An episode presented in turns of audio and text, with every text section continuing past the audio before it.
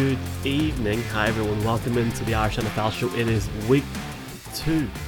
Week two of the NFL season already. It seems like we were debating about uh, the draft many, many moons ago. Uh, Michael McQuaid, Colin Cronin, Brian O'Leary. Uh, how are we doing, gents? Are you all ready for your uh, bank holiday weekend? Colin, how, how are you doing? Uh, ready to get hurt again, Michael. We do it. We do it all over again, week two, and yeah, can't can't come quickly enough to be honest. Hell of a game last night, Brian. Uh, great, great win for the Chiefs, and the Chargers really put a marker down to show what they could maybe do if they actually hold out a lead. Well, they, they always run each other close, no matter what the circumstances are. Um, obviously, there's a lot expected of the Chargers this year.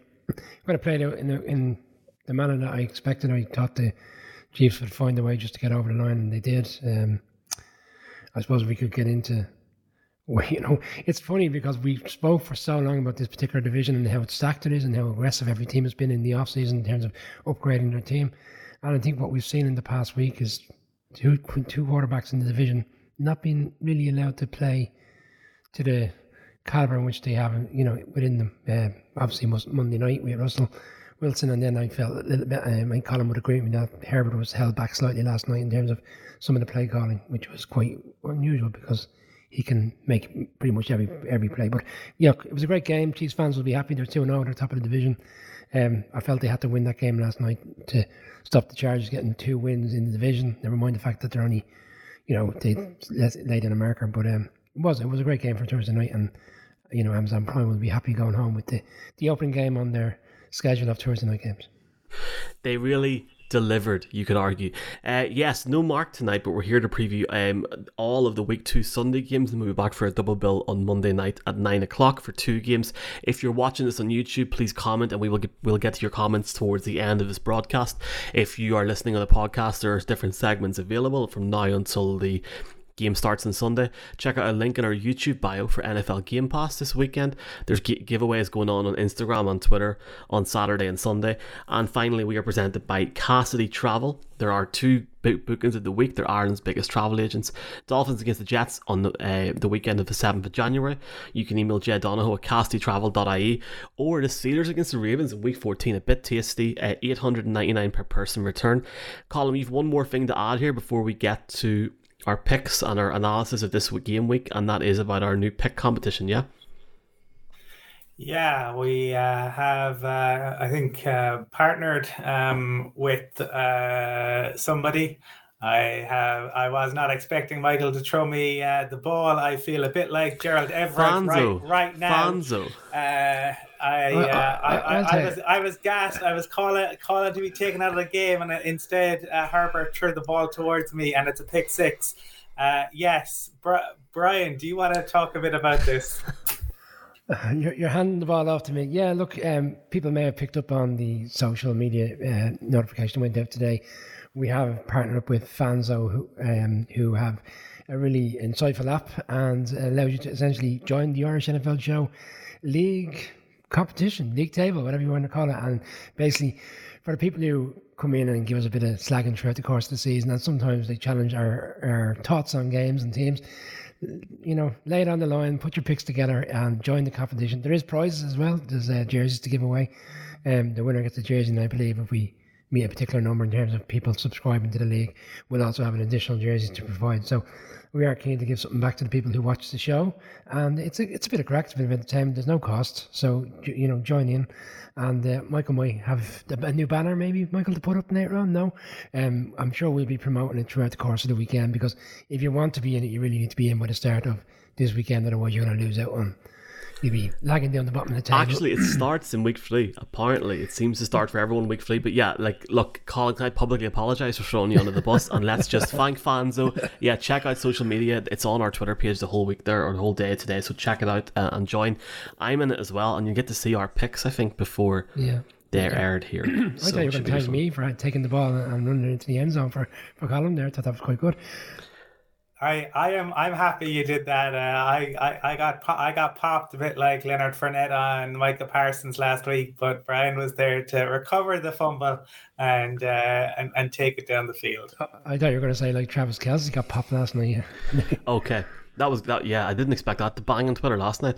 Welcome in everyone. Uh, first game that we're going to look at is the Miami Dolphins, who are one and zero, going up against the Baltimore Ravens, who are one and zero. Um, one and zero. I mean, in, in, in layman's terms, no Mark C tonight. Um, Colin, do you want to start us off with your pick for this game this weekend? Yeah, this is uh, should be a really good matchup uh, between kind of two intriguing sides, different obviously styles of head coach. One of the the young youngest head coaches and newest head coaches in the league coming up against uh, somebody really experienced, obviously in in Harbaugh. Uh, the the last time that the Ravens went into Baltimore was Week Eight uh, 2017, and the Ravens put a 40 zip beat down on them. Uh, but I, I, think this game will probably be more influenced a little bit like last year's game because even though the Dolphins made the change at head coach and they brought in the players that they did, their de- they get the defensive coordinator in place, and a lot of the same pieces are in place. And last year they went all out. They blitzed uh, Lamar. They 24 blitzes, which involved a defensive back and that was the the most since 2015 in in the league which well it was it was to- it was unexpected. Everyone i think kind of um, it, you know miami were were struggling at the time um, and they they brought this out. They went super aggressive. I wouldn't expect it to be as aggressive this time around but i would expect something uh, similar the problem for Lamar and the Ravens is last year, um, Lamar's made 50 career starts, and last year's game was his second worst, his game against the, the Dolphins. For me, this comes down to um, also not just that side, but can Tua's got to be better. I expect he will be better, um, and I am going to to go for the Dolphins and Mike McDaniel to cause a little bit of a surprise and go to two and zero. Um, Colin said it was it was one of Lamar's worst games in Miami. He only ran for 39 yards in that game. Yeah, you're right. He had a very bad night, and that, on that stage of the season, it looked like the Dolphins were were well on their way in terms of not having a good season. They picked it up thereafter. It's hard not to, I suppose, identify that game because it is quite recent, and where Lamar wasn't injured at that stage, and the, the, the Ravens looked like they were going in the right direction. It was a big shock at the time, and there was players like Brandon Jones, who's safety really strong for the for he's a rising star for the He had a great game that night. Holland had a great game that night. And as you said, they haven't done a lot of changes defensively. So you would expect that they would look to maybe match that and go with something kind of similar in terms of the strategy. But the problem is you go one on one. In that game, they left single man throughout the course of the in the secondary. And at that stage, the Ravens didn't have a lot of players in terms of wide receivers. But the Ravens have got their wide receivers back now. Bateman had it, has, had it finally seems to taking the bat, and he was the rookie last year. He got a lot of injuries, and then obviously last, you know, he's come back fresh. He scored a touchdown last week, two great touchdowns last week from from Jackson. That concerns me if they want to go down that road in terms of blitzing them all all day long at home in Baltimore. You know, I think Jackson will expose them in the in because he seems maturing in terms of his strong ability. Uh, defensively, last weekend for the, for the Ravens, like three they had three sacks, they had two, two turnovers. Like they got, they seem to be getting the grips with what they want from the new um, defensive coordinator, which was not to be going blitz heavy. Essentially, the cut the opposite of what Miami have done. I'm going to go Ravens. I think um, it's, it is a pickup. I, I feel it's a bit of a pickup game because, you know, we where um, the Dolphins have gone on now with the talent they have offensively, you would expect them to be able to put up points in this game, but you would expect as well that the Ravens offense can can put up points. They had a reasonably comfortable game last weekend. They didn't really get going to the third quarter. I kind of see them being a bit more proactive in the first half in this game on Sunday and being ready for from the off. Um, I'll take uh, the Ravens to win. And Mark C, Mark C is taking the Ravens as well. Um, I, I think it's pretty clear for me. Uh, while the Dolphins won last week, they won twenty to seven against the. Well, well, we'll talk about the Patriots going up against the Steelers in the bit. You know, Tua I think had one, one touchdown and 270 yards last week. Um, we need to see more from the wide receiver corps, but I do think the Ravens are overall a better team. Um, with J.K. Dobbins going in as well with Mark Andrews in that combination on both sides on both sides of the offense, I think it's honestly, I wouldn't go as far as saying it's my lock of the week, but I think the Ravens are going to be a force to be reckoned with because for me it'll be the Chiefs, the Chargers, the Bills and the Ravens last four in the AFC as it stands at the minute. I think they're the best teams on offense and defense at the minute, and I think the Ravens will win this comfortably on Sunday. Uh, I hope as a neutral that won't happen, but for me, it has to be Lamar. It has to be Lamar playing for a contract, obviously, now as well. And quite frankly, enjoying his popcorn and enjoying his juice. Fair play to him at the minute. Have you seen the memes all week? But yeah, uh, I'm going with uh, the Ravens. Mark is going with the Ravens as well. And that is it for that game. Uh, a commanding win for the Ravens last week. Now we're going to talk about the Commanders Colin, who had a commanding win.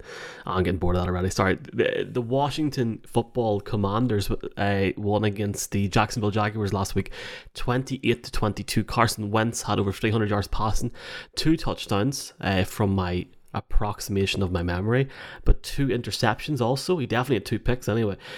Mr. Unreliable going up against Jared Goff and a resurgent Lions team who scored 35 points last week against the Eagles. What's your thoughts in this game, man? Well, you got two uh, long-suffering fan bases uh, in in this one. Um, just to, to compare, uh, so their record since 2000, uh, the the Lions have zero playoff wins, and the Commanders have one. The, Lion, the Lions have won 34% of their games since the year 2000. The Commanders have won 41%.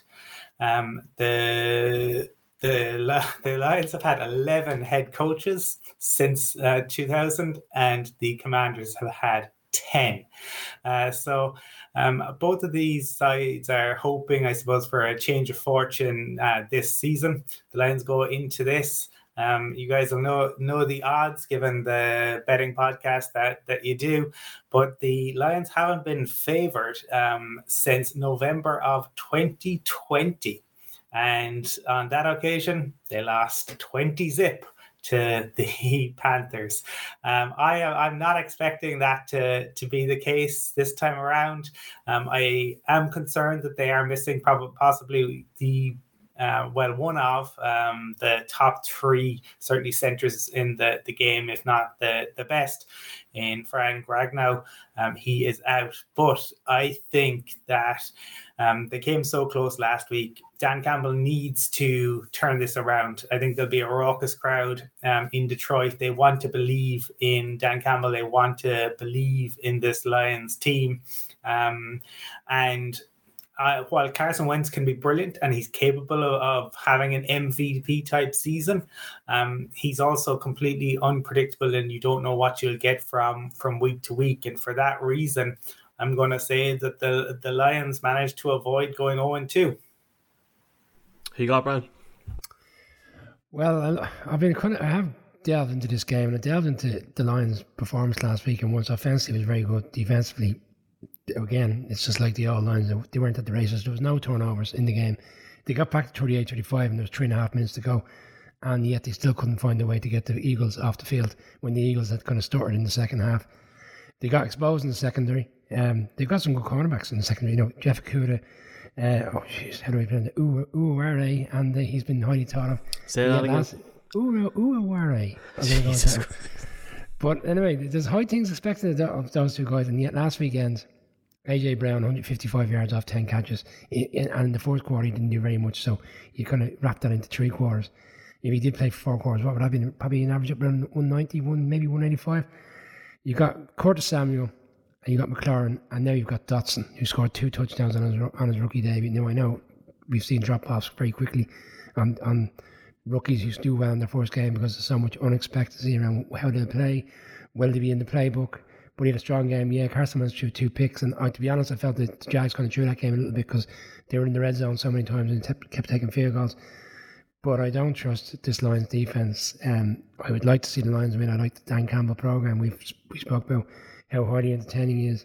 Yeah, they put up points, but I think Wentz is becoming a bit of a gunslinger. Like you know, it's like as if this is my last opportunity. I'm going to go for it, and he probably will go for it. and he'll get picked off, but I think they'll still find a way to win the game. I think it'll be another high scoring game similar to last week, but I think the Washington Commanders will find a way to go 2 0. Sorry, only clicks in the background there. Um, Mark Cockerell is going for Detroit, and I'm going to shout this out whenever it's relevant if we're not agreeing. Mark Hogan's going for Washington as well. So everyone is you and Hoagie Bear is agreeing on something here, Brian. It's it's uh, it's it's uh, it's a love affair with Washington, big NFC East team as well. Who knows what'll be happening? Jeez, right enough that division at the minute. I mean, if the Eagles were to lose Monday night, and oh yeah, we'll we'll, we'll talk about the Giants and all them in a wee bit. Um, can I just apologise to the Commanders fans? Carson Wentz had four touchdowns last week, not two. He had two picks, uh, over 310 yards on the day, 313 yards on the day against uh, against the Jaguars team. I mean, it was the Jaguars. The Detroit Lions put up 35 last week. If they're capable of putting up 35 against the Philadelphia Eagles, who I presume will win the NFC East this season, then surely they're fit to put up at least 28 to 32 points against the Commanders. I can't see Carson Wentz going out this week and throwing four touchdowns again. And I think St. Brown and uh, what's the guy's name? TJ Hockenson will have a day. And I'm picking the Lions, man. Brian, you're you're all on your own. Uh, well, with with Ho- Hoagie Bear as well, but in terms of the graphics, you're you're all on your own, and hopefully, this is the only time tonight that you're all on your own for certain games. We'll uh, we'll see. And these lads don't know what picks, apart from the producer. Right, uh, that is the end of this podcast segment. If you want to listen to other segments, including what we're talking about next, the Colts against the Jaguars, uh, and Brady going up against the New Orleans Saints, uh, you can on our podcast network. Thank you very much for the support. Okay, the next game that we're going to look at, folks, is the Indianapolis Colts going up against the Jacksonville Jaguars. Call them the roar of the Jaguars. It is uh, no, you know what? You know what else? Because I was making graphics for next week. Next week Colin is the um, the bowl game between the two teams. It should have had the Irish kicker, and I've literally forgot the, the guy's name. How have I forgot his name? I'm having a really really rough day today. In case you're wondering, James, flat James McCourt. James McCourt. Jesus lads, I'm sorry. James, next week is the James McCourt Bowl. It's the Chargers against the Jaguars. Uh, nice game for the for the for the Chargers. Next week, the winner gets James McCourt. But this week, Colin, you got Matt Ryan, who had a is it fair to say a shaky start last week against the Houston Texans? Albeit, to be fair to Matt Ryan, he is new in Indianapolis and it's going to take him time. What's your thoughts on this game? Well, I think in fairness to Matt Ryan, he wasn't helped by some of the play calling from his head coach last week. Frank Reich overall is generally a very good play caller, but he occasionally gets it wrong. And um, last week was definitely one of those occasions. Um, you know, there's been a lot of shade thrown at the NFC East over um, the last few years, um, but the AFC South last week, they the entire division went winless, and two of the teams played each other. Um, so that's uh, quite quite something for uh, an, an season opener. The the Colts haven't won like uh, I suppose it shouldn't have been a surprise because Colts haven't won a season opener in nine attempts, and um, they have a they've lost seven consecutive road games to to the Jags, uh, which is is quite something. Uh, for for me, I think, look, you could get into it, and there there are a lot of reasons, and I'm sure we're going to talk about some second year QBs uh, later in the show, but um, there's an awful lot of shade thrown at people like Trey Lance. Trevor Lawrence needs to show that he can step up. He has not really, really shown it. We've seen the merest kind of glimpses of it, but for some reason, the Jags have the the Colts number. It makes no sense. Um, there are always surprises in the NFL, and I'm going to say that the Jags continue to surprise. And I think uh, the Colts are one of those teams that very often find themselves in a hole and have to kind of drag their way back out of it. I think that's going to be the case again this uh, this year. There's another story on uh, like the coaching situation. You've got you know, Doug Pederson, head coach of the Philadelphia Eagles, who wins the Super Bowl, and Frank Reich, who was his offensive coordinator when they won that Super Bowl. And Now they're going up against each other, and they probably know each other very well, and they know how they will think they know how to exploit one. Where come Sunday, I kind of agree on Trevor Lawrence situation. I read it, I listened to a podcast a few articles and they're saying, you know, when is when is it the right coach or the right coordinator going to get the best out of Trevor Lawrence? I mean, pump the brakes. We're only one game into a new season. He scored 22 points last weekend. He, he, he threw for 275 yards. And yet people are already questioning whether he has the right people around him. There was a lot of missed opportunities last week in the red zone. They really, you know, they could have really should have won that game, I felt. Um, didn't didn't materialise, you know. They'll, they'll, they'll look to bounce back this week. I agree with you on this situation. It's like one of those they just seem to have the Indian sign over this Colts team. The Colts team that we all felt that going into the Texans last week with with Matt Ryan there and all the positivity, and we spoke to the GM during the summer, and everybody was talking about how much of an influence he's had on the team. And yeah, I can understand the play calling at times was a bit conservative, and some of the players didn't step up. There was a lot of drop balls, but we all felt Matt Ryan would be the one who would lead them to wins against teams lesser lesser teams that they've been struggling against, and that didn't materialise last weekend. Okay, they got away with the draw.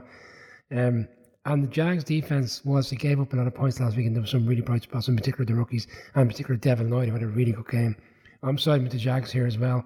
I think, um, well, I'm not according to Michael, but I did go back and forth in this game, so I will give Michael the benefit down here because I did I did declare the I was sitting winner. in Tesco car park at two o'clock, stocking up for the weekend because I can't go on Monday or Sunday because it's closed, and um, get a text from Brian O'Leary. I'm making a change, and I thought. Ah, you're right. Ah, good, good luck. Uh, yeah, you. I, I, I, I can, I, I can confirm that Brian is picking the Jaguars. Yeah, I am the Jags. So we'll X that out in a photograph later on and then do a pointer to say it's definitely the Jags. And when our graphic comes out on Sunday, I'll get on to Hoagie Bear and say make sure that it is the Jags graphic as opposed to the Colts. I am going with the Jags on the column on this. Here, we need to stop calling him Hoagie Bear on this broadcast. there are two games in here.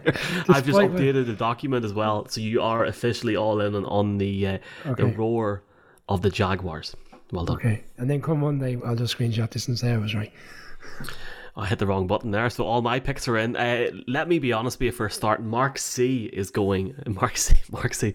Mark Cockerell is going with the Indianapolis Colts in this game. I'm going with the Colts because I think Matt Ryan, after having a 64% completion percentage last week, is going to have to play better and more efficient in this offense, especially when you have Jonathan Taylor um, and Pittman there as well. Uh, he needs to get the ball down the field more. He needs to be putting up 27 to 34 points to try and get this over the line for them. But this is the game they must win if they want to go and win the AFC South. Because the Titans, lads, let's just put it out there now. The Titans are going to win too. The Titans are not going to Buffalo this week and beating them, right? So they, oh, yeah, okay. Well, we'll talk about it on Monday. And look, there's a lot of load of Titans lads in Ireland, and they're good lads. And I, I like the Titans. I like what the Titans done last season. I think they've had a very difficult start to the season with what happened with Vrabel last week. And Jesus, I mean, they lost to the New York Giants. It couldn't get much worse unless you'd maybe lost to like the Seahawks or someone like that there. So it's it's one of those things. Um, for me, I think the Colts will get the win in this game. I do think um, when you go to Jacksonville you need to play a certain way. Matt Ryan needs to get that ball down the field from the very, very start of this game. Um, and I can't I can't pick the Jags after what they done to our wee lad James. I can't I can't pick them, lads. I cannot pick them. I'm sorry, I, I can't do it. Uh, you've got a point to make, Mister Jaguars fan O'Leary.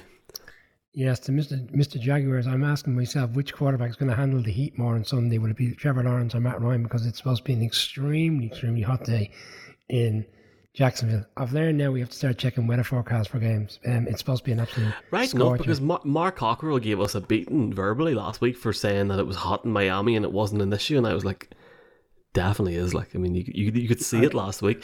Um, now, folks, if you're listening to the podcast, Brian has got his Colts colors on as well, so uh, he's he's all ready for the game this week. So definitely looking forward to it.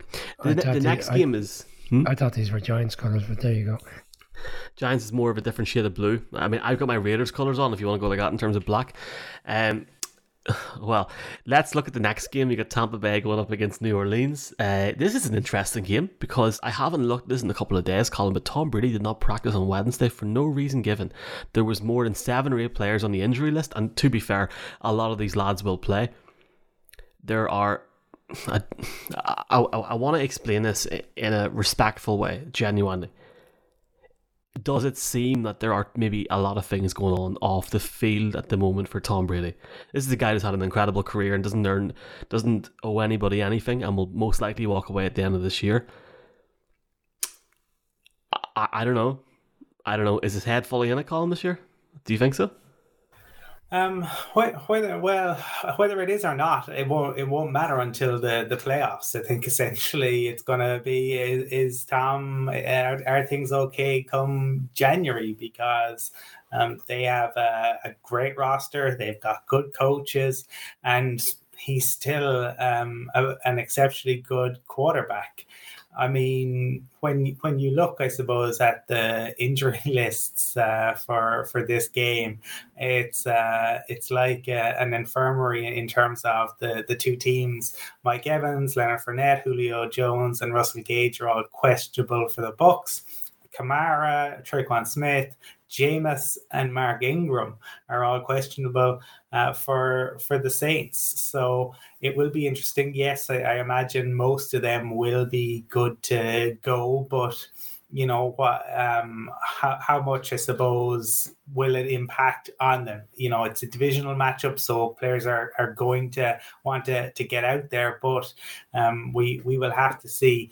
For for me, um, the I, this is definitely a game which could go either way and the saints have obviously had the bucs number in the regular season but i thought todd bowles was very clever with his comments uh, this week. He essentially challenged his team. He said people talk about it being a rivalry. It can't be a rivalry when it's so one-sided. We need to start winning games when tom todd bowles lays the challenge down like that Tom Brady and co uh, usually respond, and I have them responding here, and the Bucs winning. When I look through the Bucs injury list, a called it very well. Like there's numerous players on this questionable, doubtful list, but the reality is, I think on both sides, I think by large most of them will play on Sunday. I think Godwin really, realistically, is the only one that is gone. He's gone for a couple of weeks with his hamstring injury. And last weekend, the Bucs offense was it was manageable. They did they, they knew the game was won because defensively they, they were so dominant on the on the Cowboys and didn't really have to go beyond that. And Micah Parsons in the fourth quarter fourth quarter was really impactful. He had two sacks on, on Brady and then he didn't really do much thereafter because they seemed to kind of found a way to adapt to that situation. Uh, I looked at the Saints defense and I was actually quite disappointed with the Saints defense because we spoke so highly of them and Cameron Jordan who had 12 and a half sacks last year we thought he'd ripped up the Falcons. Didn't have one sack of Mariota in that game, and like bearing in mind that what they were up against, that was that was quite surprising. Look, they got back, they got the win. They got Michael Thomas back looking re-energized. Landry's there. He had a nice catches last week. Olave, from what he did in the game, looked good. And I really should be picking the Saints because because they've had their number, and they've always find ways to get them get it done. But it is two new head coaches. Essentially, to me, it's a brand new ride. We're starting all over again. Dennis Allen versus the Todd Bowles there, and for that reason, I'm going to stick with the Patriots. Or sorry, the Patriots. Brady's back. I'm going to pick with see Brady. It's still in my head. I'm going to stick with Brady, and I'm going to stick with the Bucs, and we'll come to the Patriots pick shortly. Get her bucked, as they say up in Belfast. The Bucs. Uh, Mark Cockrell going with the Bucs. Um, I think we all know where this is going. Uh, last week in the Cowboys game, the that look that, that was a difficult game for the Bucs because you had a number of different things going on in the off season with the new coach Brady having that ten day period off, which is apparently agreed before. So all this sort of stuff, stuff going on in his personal life, which has no relevance to the show, which we'll not talk about.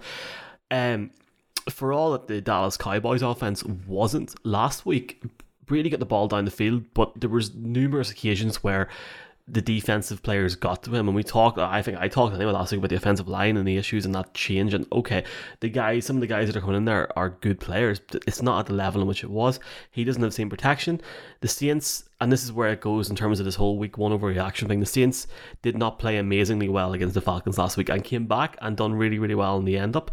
Um, personally for me, I think when you have Kamara and Thomas, and then that defense with uh, Lattimore and uh, Honey Badger as well, this is my lock of the week, lads. I think I think the Bucs are beating. I think the Bucs are going to get beat against the against the Saints, no doubt about it whatsoever in the Superdome. And I personally think Brady will struggle in this game and score under score under 17 points. The Bucs will score under 17 points. I feel that the defense will get to him and he'll struggle.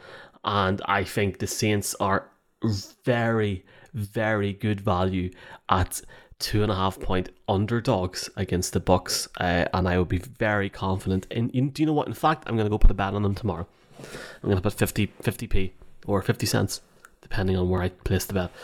Any comments euro. on that before we move on? Fifty euro, maybe. I, 50 I euro. Just, the only thing I'd say is I, I agree that the Bucs line isn't where it was last year, but I don't think the Saints line is where it is either. And, and I think the issue for the Saints is going to be that the well, there might be questions around the Bucs O line. The Bucs D line is phenomenal in terms of uh, stopping the the run. Uh, so it's going to to be all on Jameis. And yeah, like look, Mike Thomas, it was great to see him back last week and doing what he does. He missed essentially two uh, years. We we as fans lost out on seeing Mike Thomas, uh, who is an outstanding wide receiver. Uh, it'll just be very interesting to see can they lean into that for the entirety of the game. We, we didn't see a lot from Kamara last week because he was carrying a rib injury and he's still deemed to be questionable because of that injury. And we saw Taysom Hill, which was kind of a bit of a forgotten man because everybody felt he was going to go back to playing tight end because he, he's been taken away from the, the quarterback situation. But he again was used in that kind of explosive offense where he can take the ball essentially and run 50, 60 yards.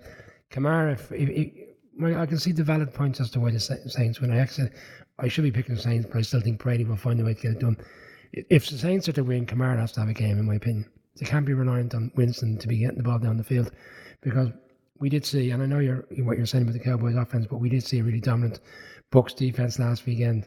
And if they play to that caliber again, Winston throwing the ball down the field throughout the course of the game isn't going to work. They're going to have to spread it out and get the run game going. And that that means Kamara essentially in the backfield or else taking receptions and going 20, 40 yards. Time will tell. What games are on Sky Sports this week? Anybody know? I do. I do. Uh, I can give you the, uh, the nine o'clock game. I know is definitely Seattle at the Niners, and the six o'clock game is um, I don't know. it's for a man that sits in Sky Sports all week. I'm I'm very impressed. So the nine o'clock game is not the Cardinals against the Raiders. It's this is Seattle. Right. Okay. Okay. We'll maybe get to that at some point and talk about that. Okay, well, this is the end of this segment on the show. Uh, and if you are listening to this broadcast back on the podcast, thank you so much. I did not even mean to rhyme broadcast and podcast together. That's that's just the magic, folks. Week two. Uh, please do give us a like, share, subscribe if you're on YouTube, and we'll be back in the next segment if you're listening in the podcast. Okay, in the next segment, we are going to quick fire some games. Uh, okay.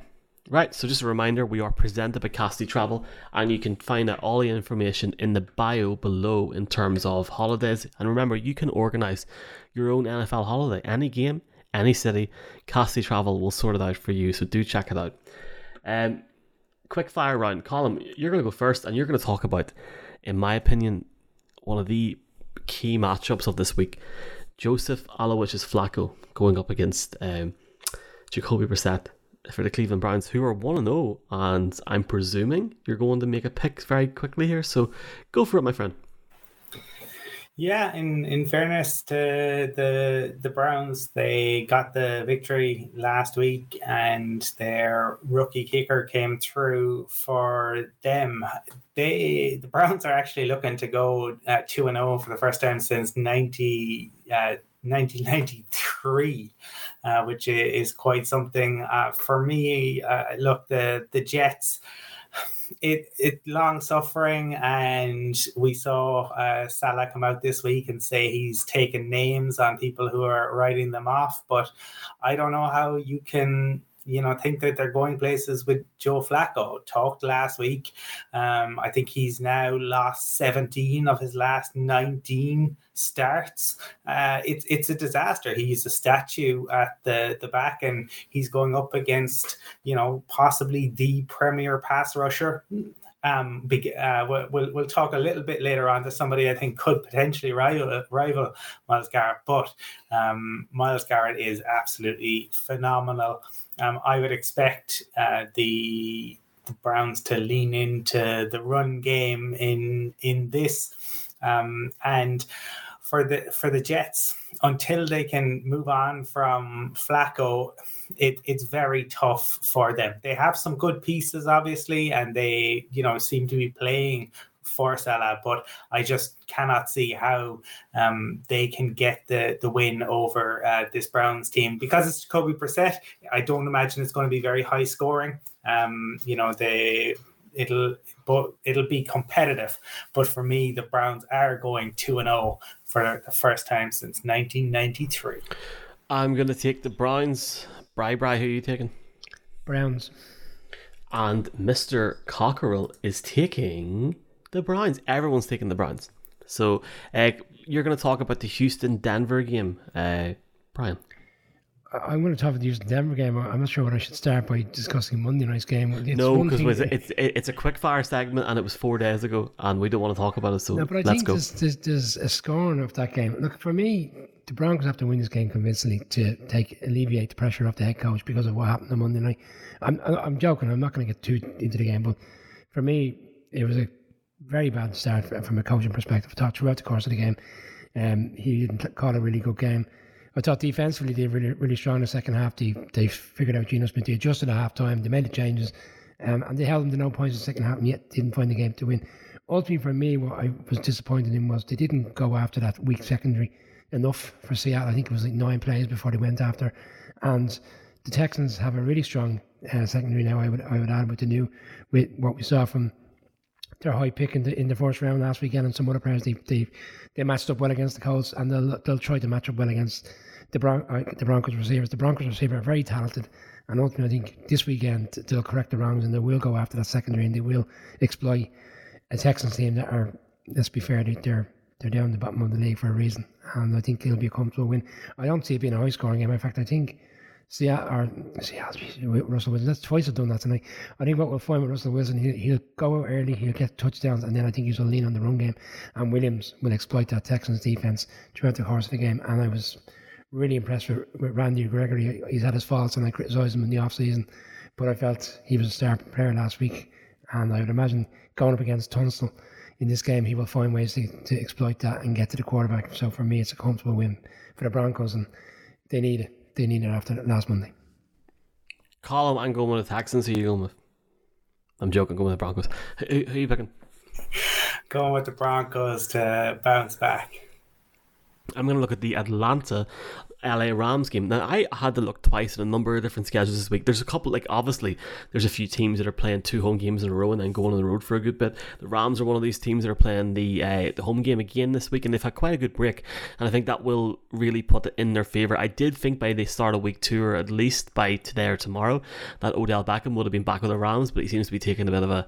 Um, a sabbatical, if you will the Rams on offense did not work well in game in in the first game. Whenever Stafford got out of the pocket, it was too jaded, it was too lackluster. Yes, there were situations where he found it was either Taylor Higbee or Cooper Kupp, but in terms of the four quarters, it did not even out well. And I think there is issues there with with the McVay offense in, trying, in terms of trying to get them back to the level they were at last season, and that could take them time. The good thing for the Rams is the Falcons are. Um, how do I say this? They're not they're not great. Now they they nearly shocked the Saints big time last week, and it was a, it was a, seriously a massive, uh, massive on the verge of being a massive upset as far as I was concerned. If the Falcons had a one last week, I think everyone's everyone's overreactions would have changed the whole the whole of this week. They're not going to win this week they're not. Like the the Rams need to win this week. It's almost as if the NFC West at the minute hasn't even started yet because the Seahawks are one to oh know, and the rest of the teams are oh zero one. The Rams will go out. They'll win this game. I, I don't know what the handicap is. I would guess it's minus ten. I would take that, and I wouldn't put the mortgage on it. Metaphorically, be gamble aware, but I do feel that the Rams will comfortably win this game. Colin, one word. Oh, he's gone. Oh, hit the hit the wrong hit the wrong button on the to, trying to unmute, unmute myself. Uh, no, for for me, yeah, the the Rams are, are bouncing back. Uh, the Falcons they can't score points, uh, but the defense won't be good enough. Rams all the way, lockstep with you, blowout. And we're not talking about Derby County, boys. Right. Uh, Patriots against the Steelers is the next game coming up. Now, I have been very vocal on my support for every team in this league, but I do want to make it very clear to people, Colin, that um, the pick that I'm going to make tonight is based on this game and this game only, and I have no bias towards any team, and I do respect the Patriots, their history, and I respect Bill Belichick, and I'm intrigued to see our picks tonight because the Patriots struggled last week against the Dolphins. They really, really did, and Um, I think everyone would, want to see the Patriots uh, challenge in the AFC East. I, for one, would love that because it would put 20p or 20 cents into Mark Cockrell, make him all happy and stuff on the show. But I think he's in for a tough year, and I'd love. I can't wait to hear your picks. Um, that's it. Regardless, Colin, who's a quarterback for the Steelers, that defense and going into what used to be called Heinz Field now has a really weird name with Mike Tomlin is difficult any week. But this week, and certainly what they're coming off, it's it's a difficult situation for them. The game's in Foxborough, isn't it? Just realizing. No, no, no, it's not. Uh, it's happy days. Happy days. Colin, the stage is yours. Yeah, no. If if the game wasn't Foxer, I'd probably feel a little bit uh, different about it. For anyone who hasn't heard, uh, though, it is probably the most kind of to- talked about stat of the of the week. I think this is the first Patriots Steelers game where neither Tom Brady nor Ben Roethlisberger will be starting since week 14 of the 1998 season. What what age were you, Michael, in December? I know November, December I was. I was seven years old, and I'll openly state right now, I do not remember the 1998 World Cup, and I remember the Euro 2000 had silver goal, if I'm correct. I barely remember that. I do remember staying off school to watch Robbie Keane in 02. But uh, yes, there's one for you. Good yeah. luck getting me on the show when the World Cup starts. That's that's how far back you, you have to go. Look, to me, I suppose I, I do think you can make cases as to why both sides can win the game. And, um, you know, I, I don't think either of these sides are um, particularly gifted. I actually think if you had Mac Jones with the Steelers' weapons, um, he he would be a lot better. I think the the biggest issue for me with Patriots, and I've said it repeatedly, I don't think the receiving talent is there. I think Mac Jones um, is a fine quarterback. I, I don't have him as an elite quarterback, but I think he's fine. But I don't think the receiving talent is there either at wide receiver nor at at tight end. I think it's a huge issue for the Patriots, and I think for that reason they are going to struggle um, to put up points.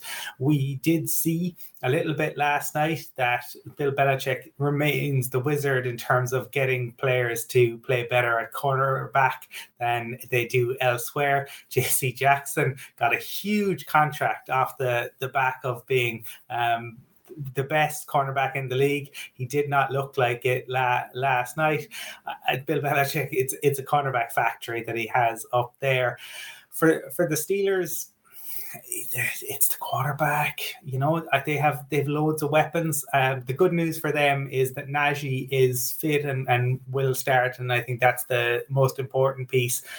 For me, home home the home advantage, the fact they start so well I'm going to go with the Steelers to to win this, but I do not expect this to to be a, a like high scoring game.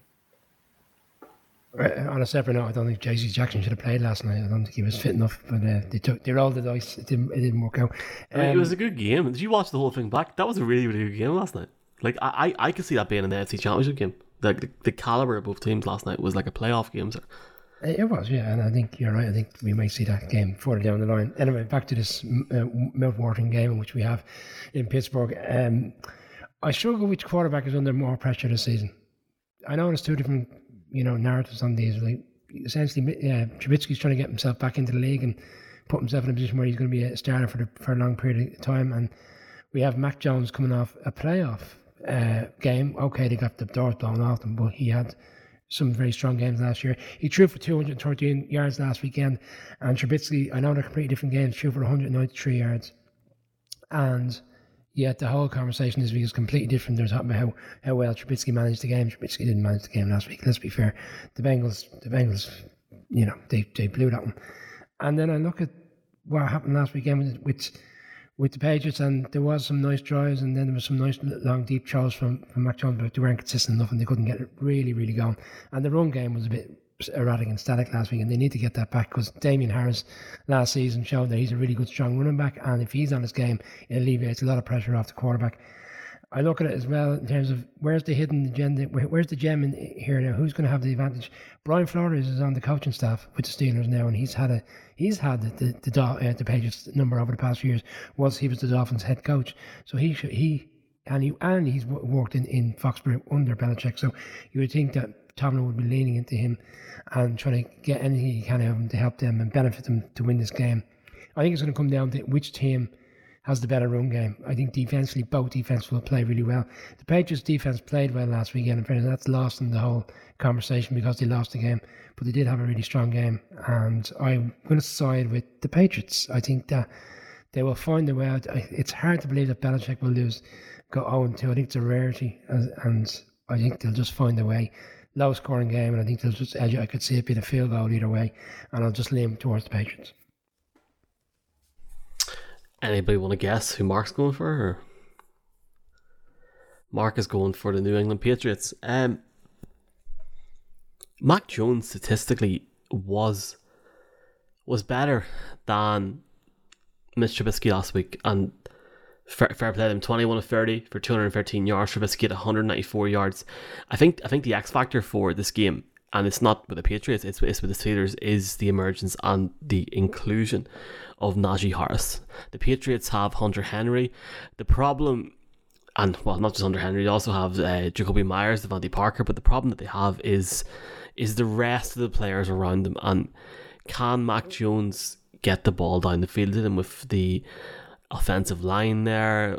Can they keep enough points off the board with the defense? Now, everyone talked last off season about the Bengals and that they really needed to improve their line. And a lot of people thought that that was one of their main steps in the off season was improving the line. By Jesus lads Joe Burrow enjoyed himself last Sunday. He was literally literally gasping in the first half. That is the only reason the only reason I'm picking the Steelers. I, I just think that Jones will struggle against the Steelers, and that's, uh, you know, they've, they've, they've got weapons there and they've got good defensive players there, but I think the defense will come up big again for the Steelers, and I think Najee Harris will get a couple of rushing touchdowns, and Trubisky will be efficient enough to get the ball down the field. And I think that's what it is. And if the Patriots do start 0 2, they start 0 2 and, and, and they look to maybe try and improve on that next week. But it's, it's it's difficult for them because I think they have got a high caliber matchup next week as well. Um, and it's a game where the Patriots should be looking at the Steelers and going, well, it's only Trubisky. But it's way more than that. And I know Bill Belichick will know that. That, that defense for the Steelers will just ensure that, um, as, far, as far as I'm concerned, that, that, that the Steelers will win on Sunday. And I'm intrigued to see that we're splitting this. Genuinely. Brian, well, well, you just think that Jones will get the ball down the field, or, or what is it? Or I, like I just think they're going to. I just think Belichick, I, like two great head coaches. I just think Belichick will find a way. He has a knack when when they just think they're not going to get a result, they find a way to just get over the line. I don't see it in the greatest of games. And I just think now, with regard to Mark's pick, I mean, it's well, it's, I mean, it, it, yeah. I mean, it's yeah. like you picking the Giants in a minute, isn't it? I mean, well, we'll see. I don't. Uh, we'll see in a minute, but um yeah, it's split for one reason. There's valid reasons why I think it's split. Mark, unfortunately, is just going to go with the love of the team more so than the, the reality. But look, we'll see what we'll see come Sunday. I would love nothing more than a close game. If anything, if the Patriots want to make the AFC East a bit more interesting, so hopefully they do, because um, I just I don't know. It's going to be a weird year, I think, in New England. Panthers Giants is the next game in the segment that we are going to look at, folks. Uh, exciting game both teams. Uh, Giants 1 0, Panthers 0 1, very close to the win last week. Uh, Baker Mayfield, the quarterback for the Panthers. Colin, who have you got in this game? Well, the last time these uh, two teams met, that was the one handed catch, Brian, wasn't it? From Daniel Jones catching the ball from Odell. And, Statue uh, of Liberty, all right, yeah. Yeah, that, that kind of famous photo. And it's in a you've got the, the number one overall pick, number two overall pick from the 2018 draft going up against each other here. And the number three overall pick is also uh, with the, the Panthers, but he is on injured uh, reserve.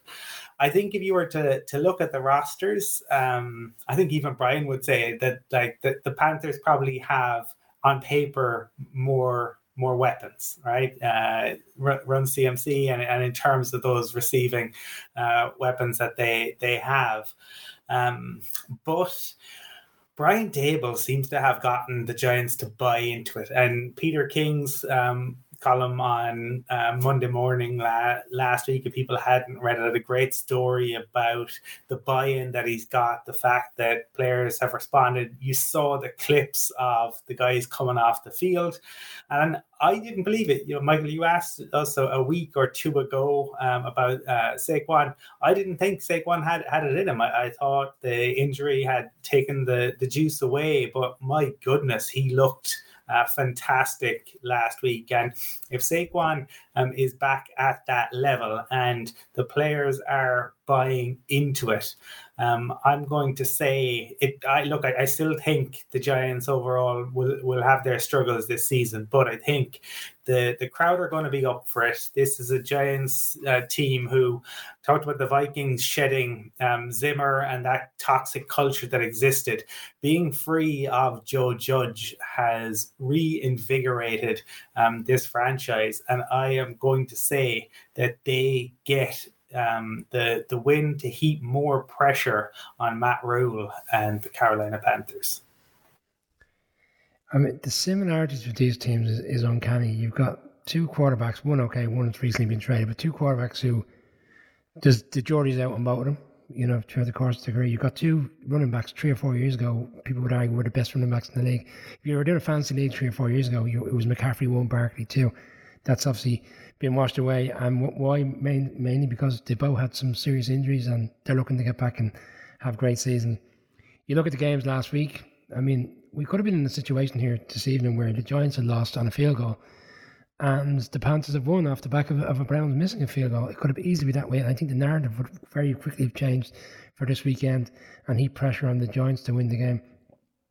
Look, I love more to see the Giants win this game, and I, and I genuinely can see it being a very close game. But I am going to side with the Panthers. There's a few factors as to why Tibbet, like the defense last week, played really solid, and it kept us in the game throughout the course of of uh, the first half. But the first half, the, the offense did very little. Um, in fact, the Panthers' offense did very little in the first half last week. The similarities in this game is unbelievable. Both teams only stepped it up in the fourth quarter and played really well and got in a position to win the game. Thankfully for us, we got over the line. I look at our defense. Thibodeaux is not going to play, unfortunately. Ojulari is not going to play. Actually, for our cornerback Robinson, who we were all kind of, you know, his second year in the league, we were all really concerned about him. He had a really strong game last weekend. He's had his appendix out this week. He's gone. So they're going to mix and match between a rookie Flott and a guy who was with the Falcons last year and had a really difficult season in Moreau. So Robbie Anderson had 102 yards last weekend.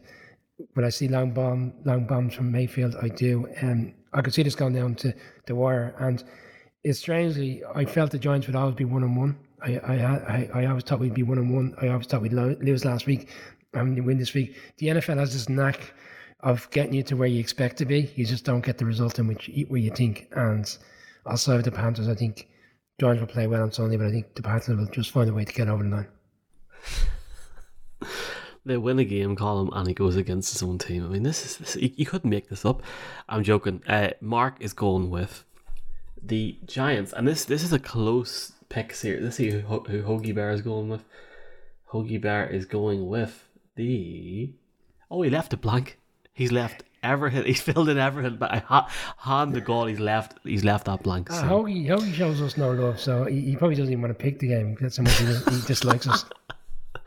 Um, this is a really intriguing game because obviously, and look, fair, fair play to Saquon last week doing it and coming back. It was it was great to watch as, as a football fan to see Saquon Barkley come back. Um, already on TikTok, you got influencers saying the Saquon's the best running back in the league. Let let's not let's not like let's calm down here a minute. Like I mean, Christian McCaffrey's the best running back in the league by country mile. Like I would go as far as saying that if this game was in Carolina, I'd be picking the Panthers every day of the week because I feel that Baker Mayfield, as Brian said, Baker Mayfield was a kick away from winning the game last week. And I don't think you can justify the significance of that. He'll be really torn by that and blown by that because you you could see how disappointed he was. He was so up for the game, and then suddenly the the and not not just him, but the whole chart or the whole Panthers team, the come down from that will be unbelievable. But but they look, they will go into New York, and they'll believe that they can win, and f- fair play to them if they do. I've got a very close game. I've got the Giants win. When was the last time three people picked the Giants in this show? This is the great thing about week one. By like week four, be like, oh yeah, we'll go with the Cowboys and winning their football. Cowboys haven't got a quarterback, yeah, but it's the Giants. Like, they, they, who knows what'll happen? But for now, I'm, I'm picking the Giants in a close one. Um, I'm going to do my best Colm impression here and say that I could see either team winning this game, but I do think the Giants will pull away at the end. That being said, don't be surprised if the Panthers win by like 25 to 3. Genuinely, don't be surprised because it could be that sort of game in that life. Brian, uh, you want to make a very quick point? Yeah, well, I'm not surprised on Saquon Barkley because when we did our season preview and we were selecting bounce back players, I said he'll break his records from the fourth year because he looks like he's really leaning back. If you looked at the off season stuff, obviously, I'm very proactive in following everything just joins, but he looked like he really was keen and he did that very outspoken press conference recently where he said people are going to be shocked by, by his performance this year. Um, yes, last weekend was great, and Daboll, you're right, had the the, the cojones to go for it. It's a different feel for this game because if he wins this game, he's essentially kind of building. You know, you're building off the back of a really win, really strong well, win Brian, they've got a bye week the week after as it stands, unless Jimmy Garoppolo goes to Dallas. You, you don't. I, am sorry, we're, we're not we're not doing it. We're, we're not previewing that game the week after as it stands. There's no point. That's that's, like, that's, that's how bad harsh. the Cowboys that's are. Harsh. You, you, the Cowboys have some really strong players. That's and, and it's a divisional game. Yeah, if they haven't got someone to throw the ball to or hand it off to. I mean, they're in uh, trouble. Like, uh, I mean, I'm sure people don't want to continue to listen to us talk about the Giants. What I would say is what Mark said last. Mark said last night. Giants going before now. Oh. I'm saying pump the brakes, one game at a time. I mean, this time last week we hadn't got a hope beating Tennessee, and now all of a sudden we're going to be 4 0. Let's just relax here and move on to this next game. You just know that Brian O'Leary's put money on the Giants to win the Super Bowl or something this week, like 500 nip and told nobody. Kids aren't getting the Christmas present as it stands. Seattle against San Francisco is in our next segment, folks. Thank you very much for listening. Uh, and if you do want to listen on on the podcast, if you're on Spotify, please do give us a like. If you're on Apple Podcasts, please give us a review. Leave a funny comment about about Colm's uh, purple hoodie. Uh, something like that there we could crack. And really, really appreciate your support, folks. Chat to you in a bit. Okay, in our next segment, we are going to look at uh, a big game in the 925 Ireland window, which is the Seahawks going up against the 49ers in Levi Stadium. The Seattle Seahawks Colm uh, win against the Broncos Monday Night Football in their Super Bowl, um, which Pete Carroll said was a highlight of his career, going up against Trey Lance. And at the time of recording, no George Kittle in San Francisco. The Niners lose against the Chicago Bears week one, and the Bears fans think they're booking flights to Arizona on the 13th of February. Um, what's your thoughts on this game? Yeah, the the Seahawks look said it on Monday. They deserve to beat the Broncos. If you can't uh, score more than seventeen, you don't deserve to to win.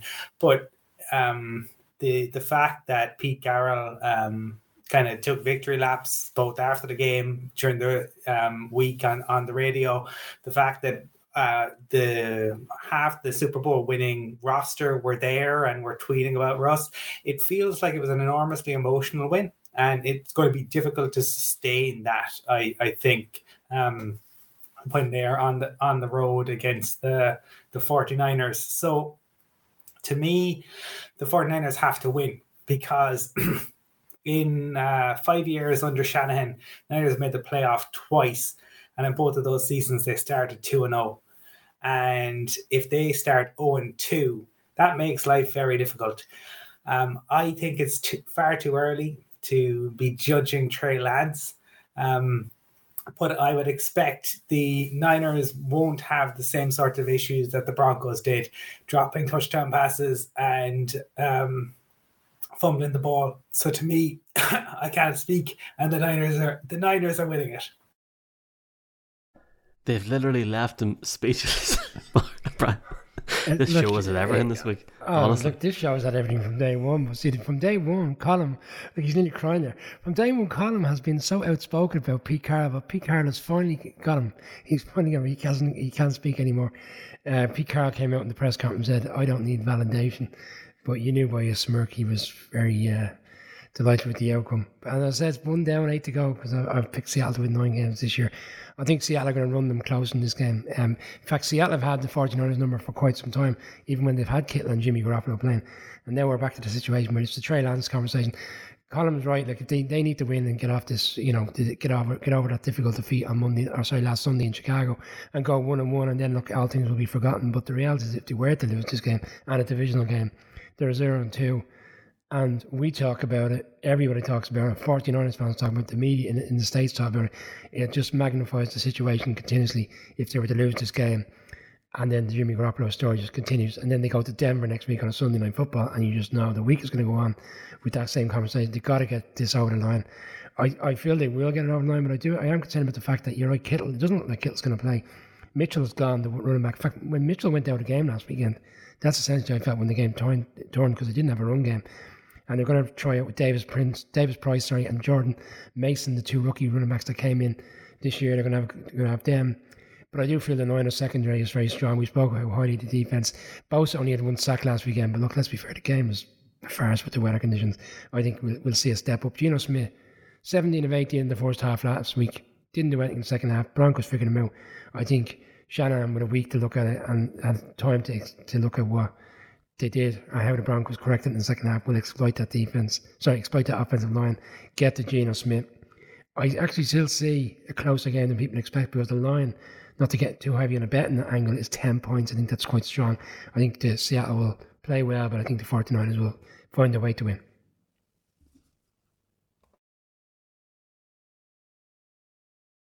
Sorry to everyone on the podcast. I, I was on mute there. I, I know, Brian, that your man Boogit with Trent had the Chargers plus four last night. He was a very happy man. Uh, I'm sure you've seen that. Um, so that, that that ten point thing is nuts. Mark Cockerell is going with the Niners. Um, and I, I made it clear on the broadcast last week uh, or Monday nights.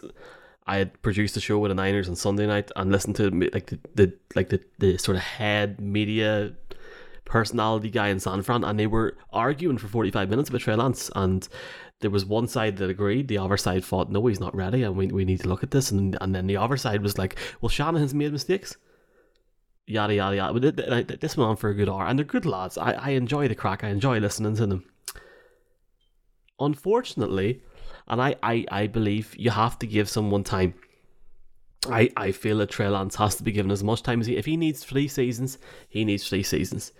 The division that he played in in college football was not that good the teams that he played against were not that competitive. I'm sorry, I'm not going to go into a whole conversation about college football here. It's clear that Trey Lance needs more time. The fact that he passed, uh, what, uh, what, he had, what 218 yards last week and no, and he had no passing touchdowns. I can understand the Weber to a certain extent, but he's the quarterback of the San Francisco 49ers, a team that were one quarter ish away from the Super Bowl last year a team that were four and a half minutes away from the Super Bowl in 20, 2020, a month before COVID hit. So I don't think he's ready. And I look, lads, Colin will tell you, I watched the Seahawks on Monday night and I, I, I still don't think the Seahawks are going to win over six games this year, but I'm taking them on Sunday. I don't think the Niners are ready to play yet. I don't think if George Kittle's not playing and if Trey Lance is starting the quarterback, I think it's the Niners in a close game. I think the Niners win by a field goal. And by God, if that now hypothetically, and this is the conversation for Monday night, if this was to happen, it could be uh, as Fergie calls it, squeaky bum time down in Santa Clara because Jesus, they have they have bet the farm and Lance, and Jimmy Garoppolo sitting there going, "All right, okay, that's okay." Um, and another player I wanted to point out, and we've seen players throughout the course of their careers, they kind of become the forgotten man. I, I would put Jerick McKinnon in there, who's now, you know, reasonably good with the Chiefs. You know, he had a really strong time with the 49ers, and now he looked like he was out of the league. Andy Reid him a chance. Marlon Mack signed um, yesterday by 49ers. He's on the practice squad at the moment, expected to be elevated to the main squad tomorrow. And he had a really good time the Colts, and he seems to have lost his way. Looked like he was out of the league. He could find himself being the starter for the 49ers and maybe a bit of a, a storyline for the season if they were to turn things around and get a really strong run game going with him there. Colin, I feel like I've let Owen Farrell down. Well, I, I, I see Owen's point. you, I mean, the only way Trey Lance is going to learn, it, you don't learn through osmosis, okay? The You don't you, the most you could sit a player on the bench is a year, right? The ga- the days of sitting for longer than that are over, right? The like when Aaron Rodgers was sitting for you know a number of seasons, the iPhone hadn't yet be, been invented.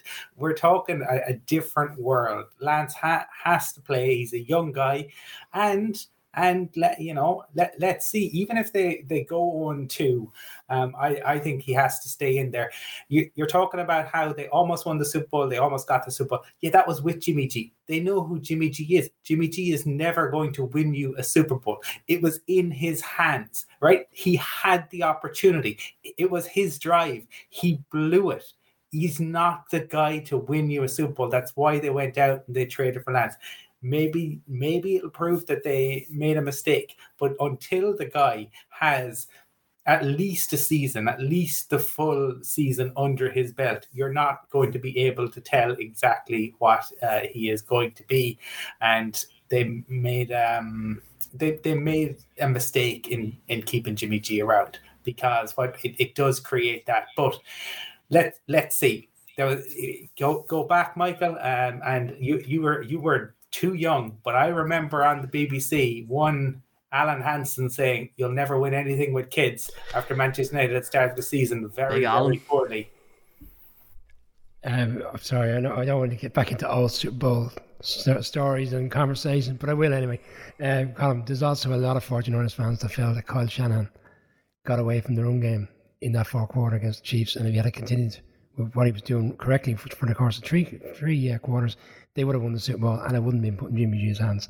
But again, well, it's just probably a mixed feeling around that um, from a new, numerous 49ers fans. Bengals, Cowboys. Next up on this segment, Colin, I'm picking the Bengals. Who are you picking? Jerry Jones is just trolling the Cowboys fans um, at, at this point. There you go again today and he's di- dictating this and, and dictating that. Uh, jerry if if you do one if you want to dictate one thing the only thing the cowboys do should do for the rest of the season is play Micah Parsons as a pass rusher he should play exclusively as a pass rusher. Uh, don't do anything else. Um, he is absolutely gifted. He's a phenomenal, phenomenal talent. He's the only thing on that Cowboys roster uh, worth talking about uh, right now. And uh, yeah, it, it's look, it's the NFL, so it'll be competitive and, and guys will step up. But the reality is, is that da- Dallas were struggling with Dak. Without Dak, I think that the struggles will continue.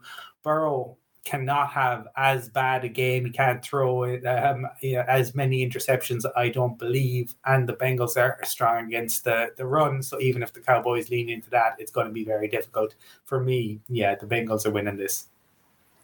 It's incredible that people are saying Joe Burrow had a, had a bad game last week for 338 yards and two touchdowns, but ultimately it came down to the, the five interceptions. It's a bit weird. This game reminds me of last season when um, Von Miller just got traded from the Broncos, and you went in there. I think it was week five, week six, and you were kind of essentially saying the season was over. And then a lot of Cowboys fans are feeling that same feeling at the moment that unless there's a trade within the next fortnight, it's gone. You know, and there's a, there's a, there's also a storyline out there that the reason why Jerry Jones wants it gone is because it's easy for him to say gone and goodbye to to Mick McCarthy, Mike McCarthy, and uh, you bring in Sean Payton. Mick McCarthy. Yeah, well, I, won't, I won't get into him. Trust me, Peony Mac. We'll be here all night talking about that man.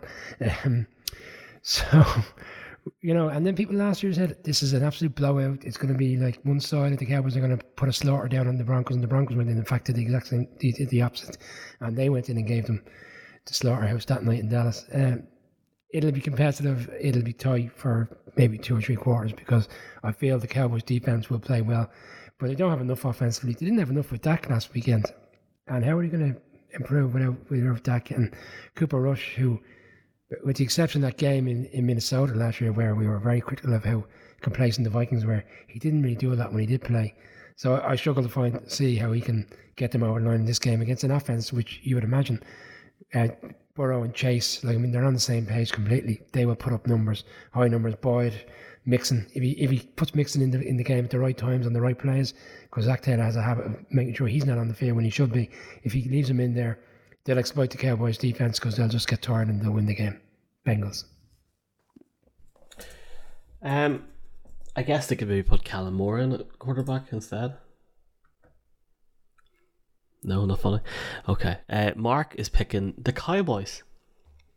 Kellen Moore, sorry, not. Kellen Moore, the next biggest hotshot head coach coming down the line. You know, it's unbelievable. Honestly, God, seriously. Uh, well, look, everybody has to be given a chance now. It's only fair. Now, I'm just, I'm, I'm just checking here what the line is while we're here live. Seven and a half. Printing money. I don't, I don't see the way you said it's gonna be tight. Is it no, tight for three quarters. I said it'll be tight for the first fifteen seconds. You know when the ball gets out. Oh, oh, the game's starting off, and then Joe will throw it down the field, and Joey B. Look, I'd love a tight game. Like on paper, a good Cowboys team, even from like, God, if it was week three or week four last season to now, lads, come on, like this is no.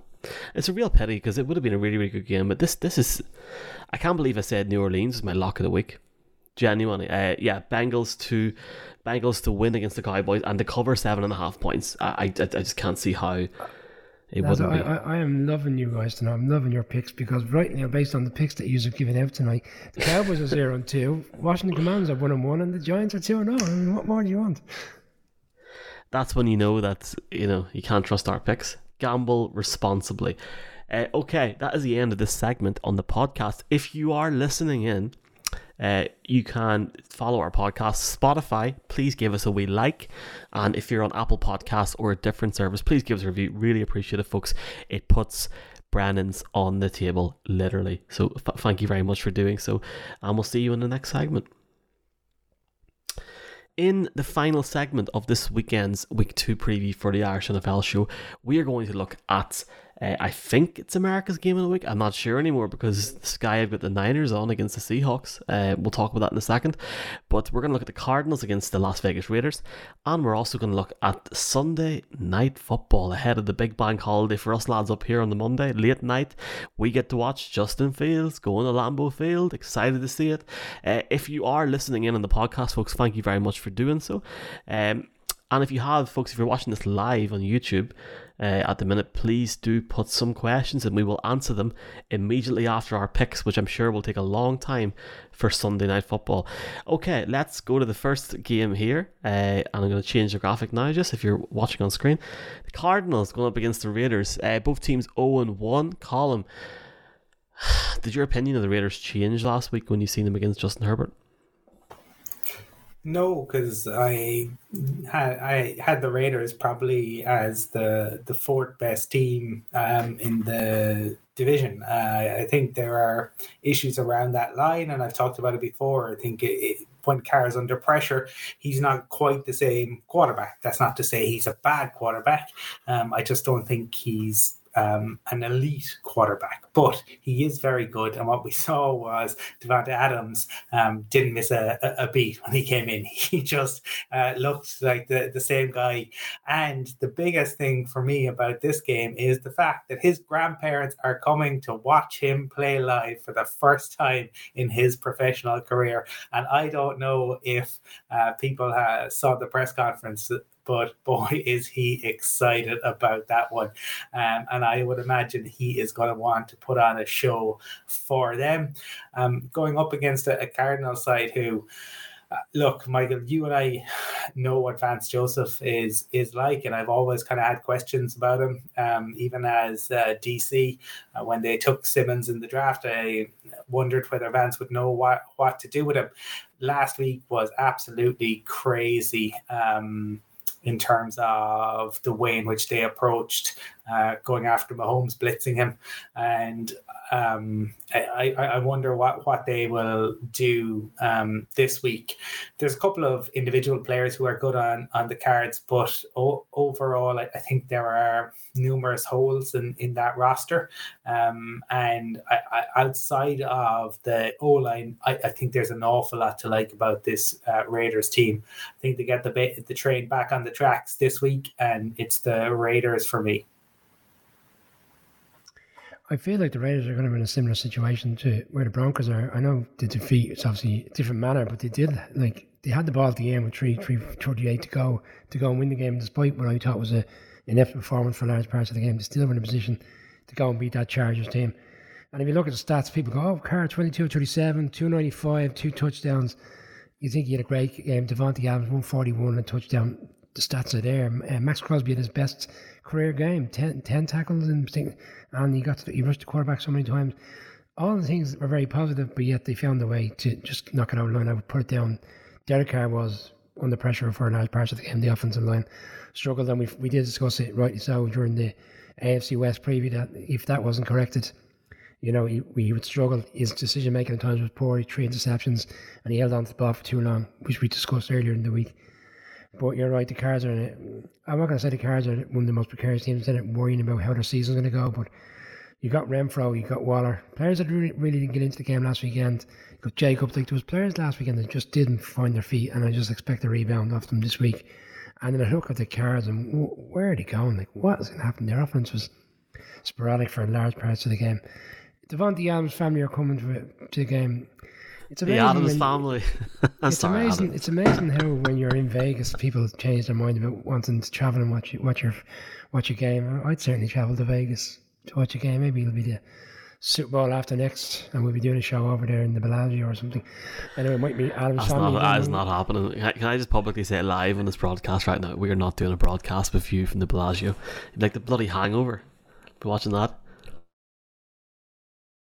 I, I yeah, I'd fear for you on that weekend, Michael.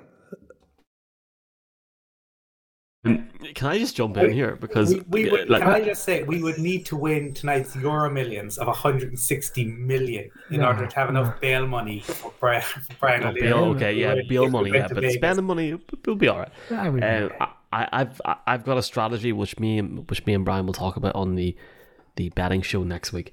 Can I just jump in here? Because I know you're going to pick. Did you say you're going to pick the Raiders? No, I, no, I just no, took no, your pick off. Yeah, sorry. I thought I thought it was given. Given how uh, disappointed I'd be with the Cards, and you know, no, I expect a big rebound. I'm saying with the Colm. I think they get get their act together this week. I'd agree with it because I think that this is a huge game for the Raiders in the sense of uh, the Chiefs are two and zero, oh, Chargers one and one. Broncos should, on paper, beat the Texans. We'll, we'll see what happens there the Raiders have to win this game. There is no choice. They do not want to fall behind in the AFC West. Uh, that being said, I am taking the Raiders. Your ma- Hoagie Bear's taking the Cardinals. I'm, I'm going to give him a shout after this and ask him what's going on. I, well, I on, think Cliff Kingsbury could be out by Halloween here, lads. Seriously, like, this is. He's fallen into the Mark Cockrell trap now. You know, I'll, I'll pick my team as opposed to picking reality. Talking about reality, let's let's look at the last game of the night. The Chicago Bears, one and oh go to Lambeau Field on Sunday night football against an 0 1 Green Bay Packers team with no standout offensive weapon. Colin, uh, this is an interesting game because someone's going to have to score a decent touchdown for the Packers uh, in Lambeau Field this season. Who's it going to be? There's a, there's a lot of guys to choose from. Do you think this will be a tight game? Do you think the Packers could pull away? Or do you think the Bears could win this game on Sunday night and shock the NFL. If the Packers went two or zero and two, it'd be nuts. Yeah, it, it would be, and it's the it's the NFL, so it it could happen, and shocks do happen. It would be a shock. I mean, look, I am I'm pleased for the best. I'm pleased for Justin Fields because um, I, I really think at, at times that that franchise hasn't done a whole lot to, to help him, and I thought in the second half last uh, week he showed um, really good uh, leadership, and um, I, I, was pleased for the Bears. Look, the the Packers. We saw it last year, but they did have Adams, and that made things a, a lot easier. But they they will be getting some guys back. Um, Tom Silverstein had a piece this week, though, or um, today, I think I, I, was reading it around Dave Bakhtiari, and um, nobody seems to know when he might be back, and that's a, a real real issue uh, for for them, obviously. But to to me, look, um, Rodgers kind of we've seen it before. He's a gifted quarterback. Like he can make magic happen. But he threw the toys out of the pram last week when Watson didn't catch the ball. He does that um, occasionally, uh, where he, he, wants to make a point to Matt, Matt Lafleur um, or to whoever his head coach happens to to be at the time. But um, the fact that you know Watson was streaking down the the field and was wide open and dropped it is a good sign in that he can get open. I I think being at home and the pressure in order to get back to winning will mean that um, Rodgers and the Packers are more efficient. Um, I I don't think it's you know he's going to be um, quite as exuberant in terms of owning the the Bears as he likes to to say, but I do have the the Packers winning this at Lambeau. Brian, um, my imperial overlord and my employer, Mr. Oliver Connolly, told me yesterday that he watched the All 22 for that Packers Vikings game last week and seen that Christian Watson was way ahead of uh, everybody else on the offense and defense on numerous occasions. I'm not sure if you've seen that, and do you think he could be a threat on Sunday? Well, if you looked at certain parts of the game, he essentially Rodgers kind of I wouldn't say lost trust for him, but he decided that he wasn't going to give him the ball. He, after that drop, he didn't receive the ball again. Until, I think until he wasn't looked at in terms of delivering the ball until the third, middle of the third quarter. So essentially, he was taken out of the game. And I don't know if that's purposely by the, the coordinator on the floor or whether it's just a purposely thing done by Rodgers, but he wasn't in the game thereafter. It's amazing how a, a, play, one play, you can you know alleviate so much pain because if he if, if he catches that very quickly after being seven 0 down, he probably walks in touchdown the game is seven all very early. And for his career, like we saw Ja'Marr Chase last year, where in the off season he says I'm struggling to find catch the ball because it wasn't used to the same ball as which he was catching in college with the white stripes, and then when it came to the start of the season, he was lights out. He, I mean, the narrative and the, the, the storyline could have been so different last week. I think it will be different this week. I kind of touched on it twice this week when we did it. We did our betting segment. We we previewed this game. We made our picks from a betting perspective. We also spoke about it last night in terms of what game we were keen to see in terms of how teams react to last weekend's defeat. It's the hallmarks of last season. Week one away against New Orleans. In fact, the game was played in Jacksonville because of the, the weather situation um, in uh, in New Orleans. Was it? Um, yeah, sorry, New Orleans they couldn't play the game in the dome, and they won. They blew them out, and you could say they were blown out last weekend. Week two last year, Monday Night Football, played the Lions, put up 40 odd points. I don't think they're going to put up 40 odd points, but I do see a very comfortable win.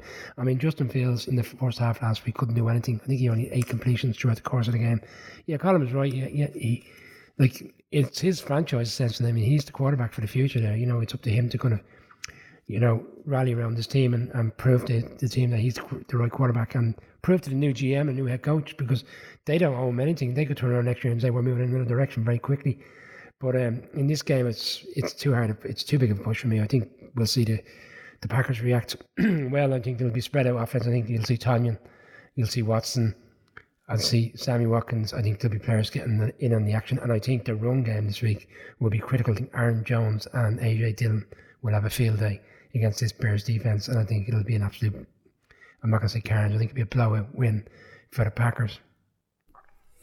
It's just a reminder, everyone watching live. We're going to take some uh, going to take some questions in about honestly about thirty seconds. This will not take me long. Don't worry. Uh, I think Brian took the words out of my mouth to go on Mark Cockerell's song lyrics. Uh, took the words out of my mouth yeah, look, I, I think on the NFC North preview, I had said about the Bears, I, I have them picking first next season, and, and, and I stand by that. I think they're the worst team in the NFL by a country mile, and I think they will ever played a massive part from last week. I was delighted for their fan base that they won last week. This is going to be a blowout um, on Sunday. Like, I, I understand why this is Sunday Night Football because of the historic nature of this game. I get it but it's just it's irony for all the lads up here. We're off on Monday, right? And this is Sunday night football. I mean, yeah, this game, lads, could be over mid mid first quarter, Brian. It could be um, over five minutes in. Well, the reason it is on week is on Sunday night football. You, you've nailed it. It's the historic situation and the rivalry between both teams. But the reality is, the NFL are not stupid. We've talked about how great how great they've been in terms of putting on really strong games at the start of the season. This is on now because there's no way they'd have it on in week eight or week nine, with all due respect. Well, I hope. I hope. Look, I would love to see the Bears take the Packers on a tight game, but for me, um, I think this will be a blowout, and I think minus ten is generous personally. Christian Watson, Michael's bet of the week on this show for anytime touchdown.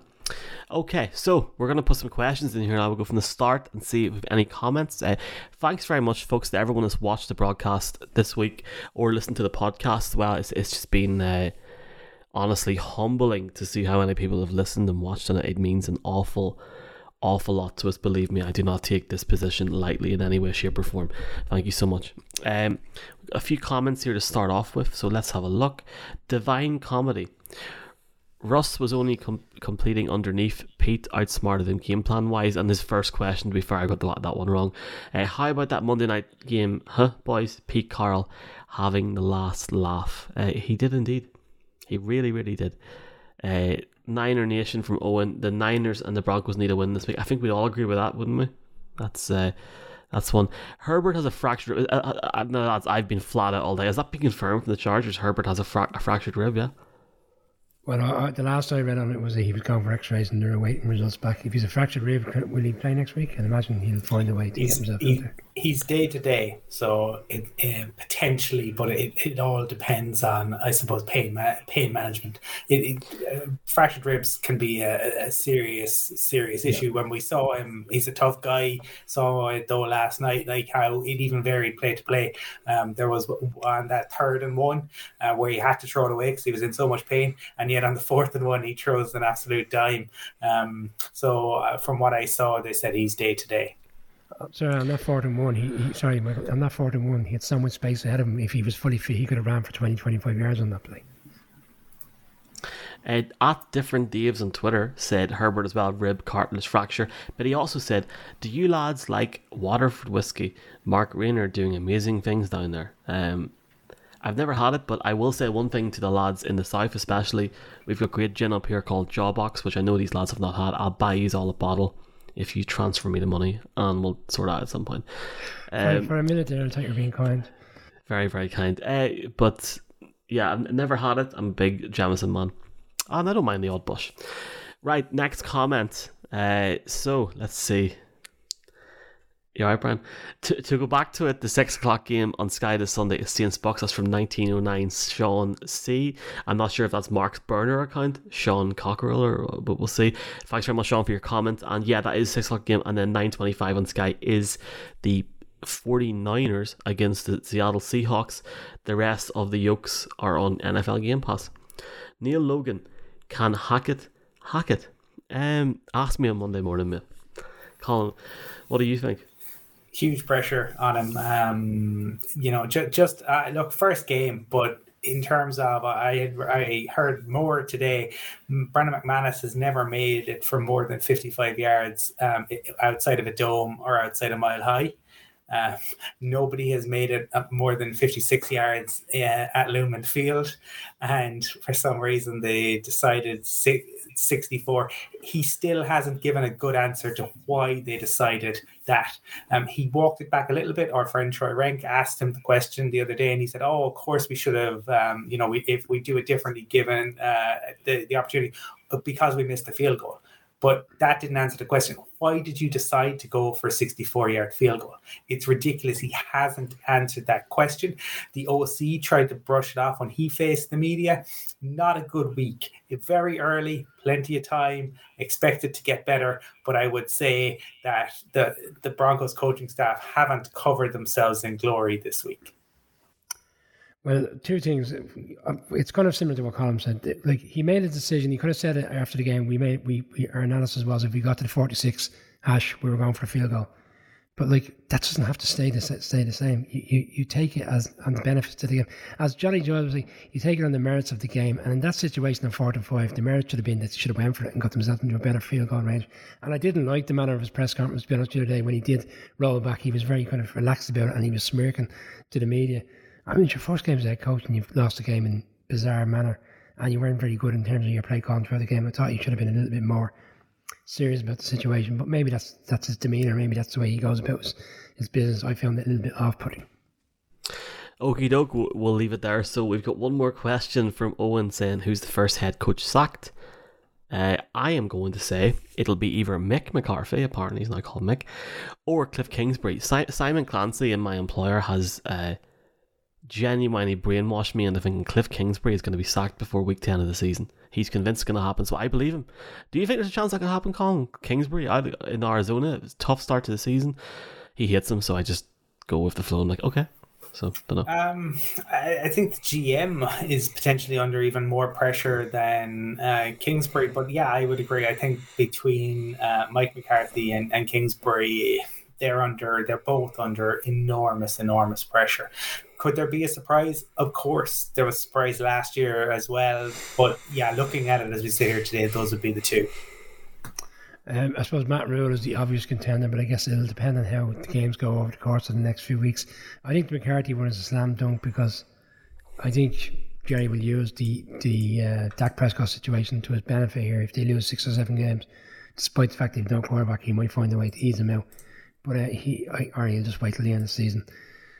You're right; there could be a surprise. I'd, I'd probably say Matt Rhule more so than anybody else because there's there's no expectation for him. He's on a hiding to nothing. If you read any of the podcasts by Panthers, Panthers Grave and Cats Grave and a few other ones. And even if you read stateside, a lot of fans are very disgruntled by the way in which he coaches games, and uh, that can't last forever. Reading podcasts. I must try that next week. Now, folks, do not read our podcast. Please do listen to it. I'm joking. It's 11 o'clock at night. The, I'm the article on the back of the podcast. Yes. we have got a double cheeseburger double header Monday night. We got the Titans and the Bills. We have got the Vikings and the Eagles on a double Monday night. No harm to the crack, and we'll debate this on Monday. It should be like this every week. We should have two games on a Monday night for the sheer crack of it. Uh, looking forward to it, lads, and I know it's going to be a interesting and a very, very good, good fun uh, weekend for Sunday for week two. Uh, check out our Fanzo Pick'em League. Uh, it's on Twitter. It'll be tweeted out a few times this weekend. If you're heading into Dublin on Sunday, head to the Woolshed and uh, yeah, it's going to be a really, really busy few weeks and really looking forward to it. Big thanks for Castley Travel for the continuous support of the show. Please do check out the email link for Jamie in the bio of YouTube and also the bio of the podcast and the podcast segments that go out in this broadcast. Uh, we've got one final question there from Jeff saying, Lads, are ye broadcasting live for the Denver game in London? TBC, Jeff. We'll see the crack. Maybe I'll be in Wembley on the Thursday singing songs who knows what's going to happen? It's all TBC. But for now, though, lads, it's uh, I guess that that's it, isn't it? There's there's nothing else to add here, is there? No. No, looking forward to week uh, two. Hope uh, everyone enjoys it. And as I said, uh, Monday night doubleheader to uh, really round off the weekend. Folks, keep her lit. Have a great weekend and enjoy week two on Sunday. Good luck.